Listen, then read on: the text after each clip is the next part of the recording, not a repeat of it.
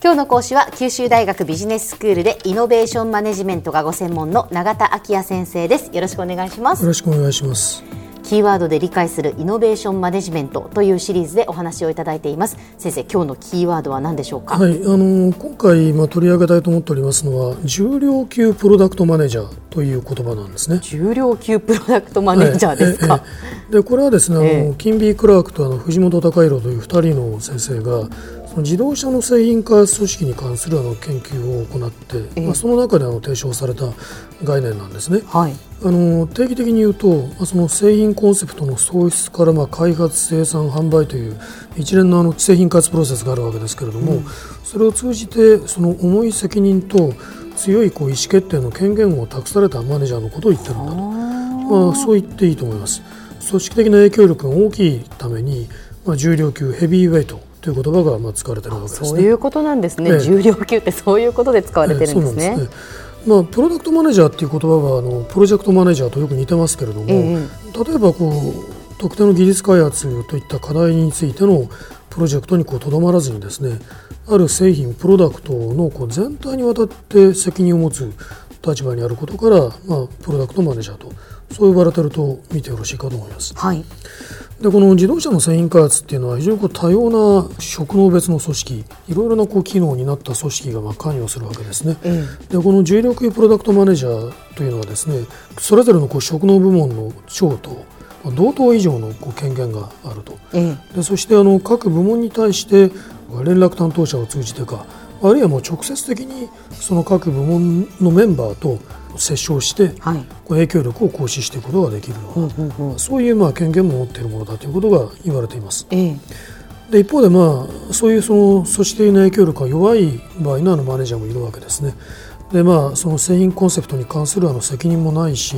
そのプロジェクト全体の調整が主な任務であるようなでこちらの方はまあ軽量級ライトウェイトというふうに呼ばれているわけですね。はいはでまあ、以前あのこのシリーズの中であのマトリックス組織というキーワードを取り上げさせてもらった時に、ええ。このマトリックス組織っていうのはあの職能部門、機能部門と、まあ、プロジェクトチームで構成されるわけですけれども、そのそれぞれのこう部門あるいは、まあ、あのプロジェクトチームのどちらの権限を重くすべきかっていう問題を取り上げました。はい。でその際の重要な視点はそれはまあ技術的な条件によってまあ異なるんだと、うん。ただ一つのこう回答があるわけではないっていうことを申し上げたわけです。はいでこのクラーク・ジモトの研究というのはその自動車という製品分野について言うとそのプロジェクトの側に強い権限が配置されていることが重要だとそういうことをまあ示しているものだということができますね。はいであのプロダクトマネージャーがあの重量級であるっていうことは重要なまあ意味効果を持つわけですが一つはですねより少ないチームメンバーでプロジェクトが運営できている非常に開発効率がいいんだっていうことがあの明らかにされてきてます。もう一つのあの効果はプロダクトインテグリティと言いますけれども、ええまあ、平に言うとあの製品のまとまりの良さっていうことでしょうか、うん。そういうことにこう寄与していくということがあの示されてきました、まあ、つまりその守備一貫した製品のまとまりの良さに強い決定権限を持ったマネージャーの存在というのがこう関係しているということですね。でこの点はですねなぜまあその自動車っていう製品分野ではそのプロダクトマネージャーが重量級であることが重要なのかっていうことをまあ説明するえー部分なんですね。その自動車のその製品開発プロセスっていうのは非常に多くのこう要素技術のようなものがこう関わってくるわけですね。はいはいはいで一つの製品コンセプトの実現に向けて、まあ、それらがまあ統合されていかなければならないです。で一方でまあ自動車っていうのは私たちにとって非常に日常的に使う製品ですよね。ですからまあ製品としてのまとまりの良し悪しっていうのはそれを日頃こう使っているユーザーのこう厳しい審美眼って言いましょうかそういうものにこうさらされることになっていくわけですね。確かに。そうですね、単に例えば私たちが車を選ぶときに燃費の良さとかスペックだけではなくて実際こう試乗してみた時の、なんて言いましょう乗り心地とか。乗り心地の良さっていうね、そういうまとまりの良し悪しの判断っていうのはこう誰しもこう持っていて、ええええ。そういうまあ評価にさらされる性質があるということなんです。ここのパーツだけで得るわけではないですもんね、うんそういうことですね。自動車を、ええ。ええ。ですから、まあ、あの製品としての自動車というのはそのまとまりの高さが、その市場での成功に決定的な影響を及ぼしているんだと。えではその守備一貫したまとまりのいい製品っていうのはどういう開発組織によってあのもたらされるのかというとそれはまあ守備一貫性のある組織なんだ。はいはい。でそしてそういう組織っていうのは重い責任とまあ、強い権限を持ったリーダーによって統率されているような組織だということが明らかにされたきたということですね。でまあ、あのこういう製品の統合性に対する、まあ、プロダクトマネージャーの役割っていうのは大きくあの2つの側面があるということも言われてきました。であの1つはいろいろなこの部門が提供するあの機能を調整してまあ、製品を構成する側面ですね、ええ、中でそういうまあコーディネーション調整を行うという、うん、まあ、それは内部統合というふうに言ってるわけです、はい、でもう一つは製品全体をユーザーの期待とかそのニーズに合わせていくという側面で、うん、こちらのことをまあ外部統合と言ってるわけですね、え、まあ、こういうことがまあプロダクトマネージャーの主要な役割だということが言われてきました。うん。ところであのこういう役割を担っている重量級プロダクトマネージャーの存在っていうのはですね実はそのとりわけ日本の自動車メーカーの中に生み出されてきたんですね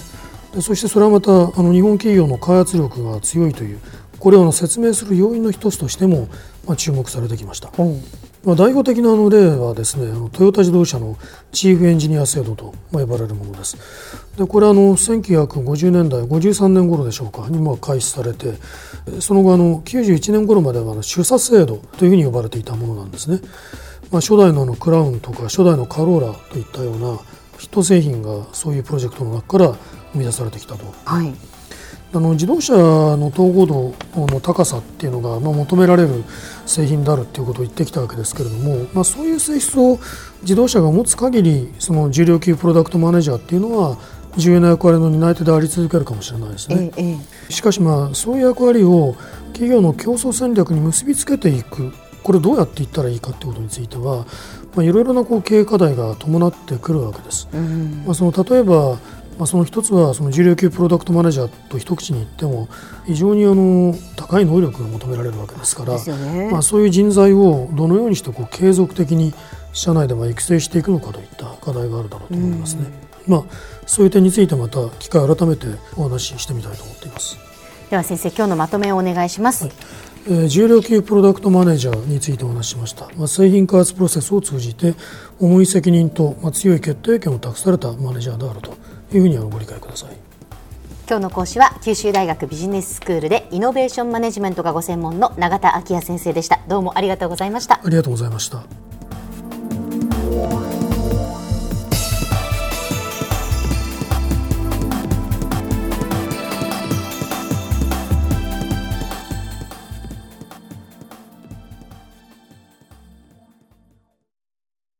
QT プロは通信ネットワーク、セキュリティ、クラウドなど QT ネットがお届けする ICT サービスです。九州中に展開した光ファイバー網を基盤に一番身近なビジネスパートナーとして九州の企業自治体の皆様をサポートします。詳しくは QT プロで検索を。